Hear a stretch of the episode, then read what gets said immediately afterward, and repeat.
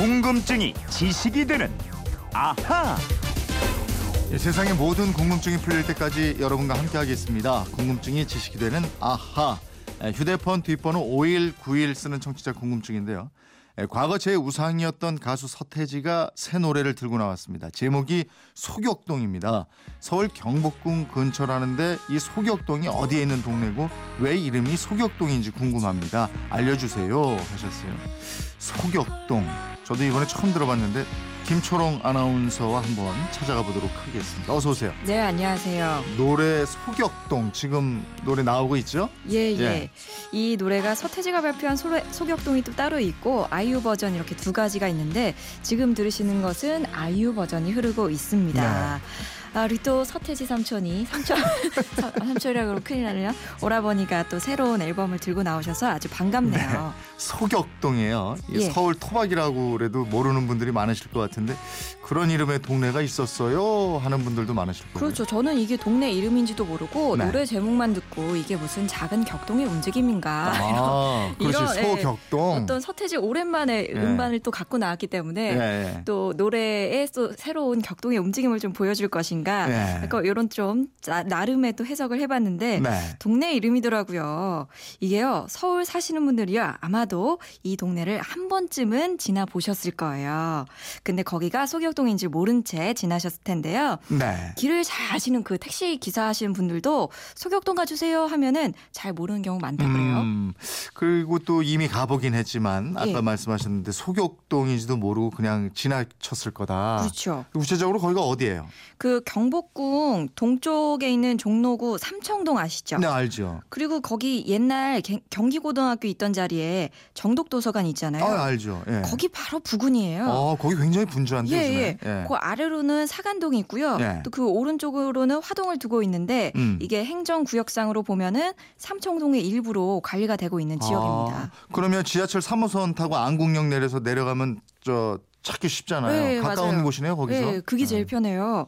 그 안국역 1번 출구 나오면요. 풍문여고가 나오고요. 그 담벼락 따라서 쭉 걸어보세요. 그러면 덕성여고 지나갔고 정독도서관 앞 사거리에 이르게 되는데요. 네.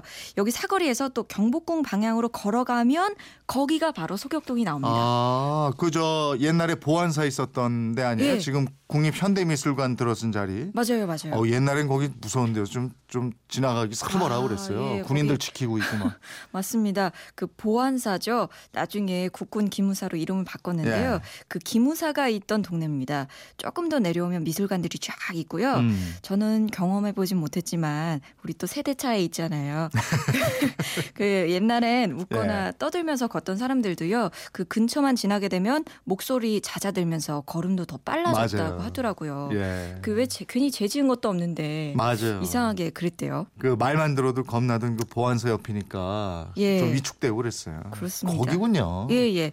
또 이 소격동이라는 이름은요. 이곳에 예전에 그 조선 시대에 소격서라는 관청이 있었는데 네. 거기서 유래를 했다고 합니다. 소격서는요. 국가적인 제천 의식 같은 도교의 행사를 주관하던 관청이었는데요. 음. 이 조선이 유교 나라였잖아요. 네. 그래서 그 유교 유생들이 소격서를 폐지하라고 끊임없이 주장을 하다가 아. 결국 임진왜란 이후에 완 전히 폐지가 됐고요. 이 소격서가 소격동이라는 동네 이름으로 흔적을 남기게 된 겁니다. 그러면 이 가수 서태지가 어린 시절을 이 소격동에서 보냈나요? 그랬대요. 이 음. 유년기에 이 소격동에서 살았다고 하는데요. 할아버지랑 큰아버지도 이 동네에서 함께 살았다고 하네요. 그 소격동 노래를 들어보시면요. 골목 계단, 고드름, 뭐 참새 소리, 하얀 눈 이런 노랫말이 그 동네를 기억하게 하는데요.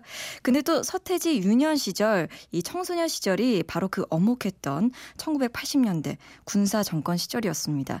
서태지가 1972년생이거든요. 아, 서태지 씨도 옛날을 회고하는 노래를 내는 거 보면 이제 오빠보다는 삼촌 쪽에 가까워지는 게 맞는 얼굴이 같은데. 동안이라서 우리가 잊고 사는 것 같아요. 근데 이저 노래 들어보면은 당시 시대 상황을 담은 것 같고요. 예, 또 서태지가 이런 얘기를 합니다.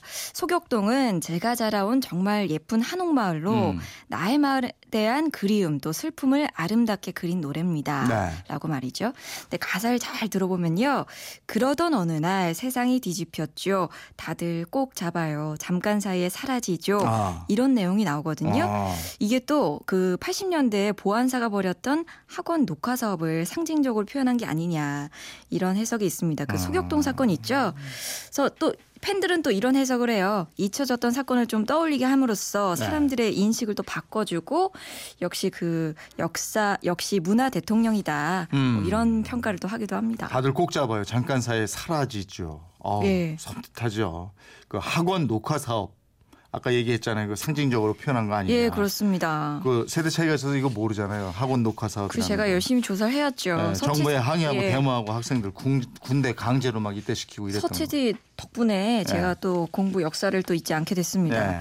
당시에는 보안사가 이 불법 민간인 사찰 본거지였다고 해요. 네. 좌경 오염 방지라는 이름을 걸고 이른바 녹화 사업을 벌였는데 네. 이 1,100명이 넘는 학생을 강제 징집해서 군대로 음. 입대시켰고요. 네. 이 과정에서 또 6명이 의문사했습니다. 정말 참 어이없고 무시무시한 시대였는데 예. 그참 끔찍했던 시절이고요. 그런 보안사도 이제 이전을 하고 이제는 그 부근에 에, 동네가 밤낮으로 북적거리는 서울 명소가 됐어요. 와, 저 저도 이렇게 학생 때 네. 다니다가 얼마 전에 여기 이 근처를 지나게 됐는데요.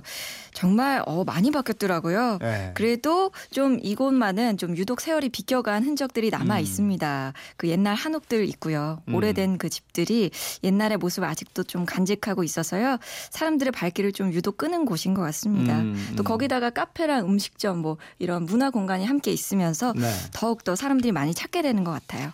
근데 이런 소격동이라는 공간을 소태지가 이제 저 노래에 담아서 예. 5년 만에 컴백을 했는데 이번에도 시대와 사회의 현실을 노래한 거라고 볼 수 있겠어요. 네, 그렇습니다. 근데 또 과거랑 달라진 점이요. 신비주의를 좀 벗었다고 할까요? 한때 문화 대통령으로 불리고 또 방송에도 잘 나오지 않아서 이 신비주의의 대명사로 좀 비춰졌는데 이번에는 TV 예능 프로그램도 나와서요. 네. 그 가족하고 또 아이 이야기 털어놓기도 하고요. 음. 농담하는 모습도 보 이고 또 얼마 뒤면 또 콘서트도 있더라고요. 네. 저희 MBC에서 이 콘서트 방송한대요. 아 그렇군요. 네, 어. 생중계는 아닌데 네. 추후에 방송될 예정이라고 아, 합니다. 서태지와 아이들 멤버였던 YG 양현석 대표가 또 서태지하고 대결을 한다 이런 얘기도 들리던데 이건 뭐예요? 이건요 서태지가 컴백을 했는데 그 YG 소속사에 소속된 가수들이 또 대거 컴백을 했어요. 네. 그 악동 뮤지션이랑 에픽하의 신곡이 나왔는데요. 이 일정이 공교롭게 겹치게 되면서 이런 오해를 산것 같습니다. 양현석 대표가 이건 다 오해고 서태지 컴백 전부터 미리 준비된 거라고 밝히고 있습니다. 네. 1668님. 저희 학교가 풍문여고였어요. 정독도서관 많이 갔었거든요. 소격동 알고 있었는데 이 노래 너무 정감 가서 좋아요 하셨네. 저도 학교 다닐 때 정독도서관 많이 갔었는데. 도서관을 가셨다고요? 예. 여기 가면 이제 여럿 만나고 그랬어요. 공부보다도. 6966님 궁금합니다. 보라 언제 다시 하나요?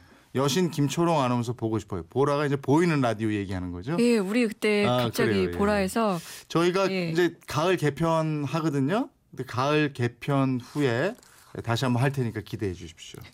미리 좀 얘기해 주세요. 저 예. 분장 좀 하고. 그때 뭐 있을까 모르는데. 아, 그렇구나. 개편 뒤에 제가 살아나오면. 예, 여러분, 예. 5191님 덕분에 예, 소격동하고 서태지 이야기 들어봤는데요. 주유권 보내드리겠고요. 궁금증이나 질문 있는 분들 어떻게 하면 됩니까? 아우, 개편 때문에 지금 정신 눈이 안 보이네요. 자, 그건 이렇습니다. 인터넷 게시판이나요. MBC 미니 휴대폰 문자 샵 8001로 보내주시면 됩니다. 문자는 짧은 건 50원, 긴 건 100원의 이용료가 있습니다. 여러분의 호기심 저희와 꼭 함께 해 주시고요. 개편 얼마 안 남, 진짜 나 살아남을 수 있을는지 예. 모르겠네요. 아니 살 거예요. 예, 궁금증 있으시게 되면 아, 김철웅 아나운서였습니다. 고맙습니다. 또 만나요, 여러분.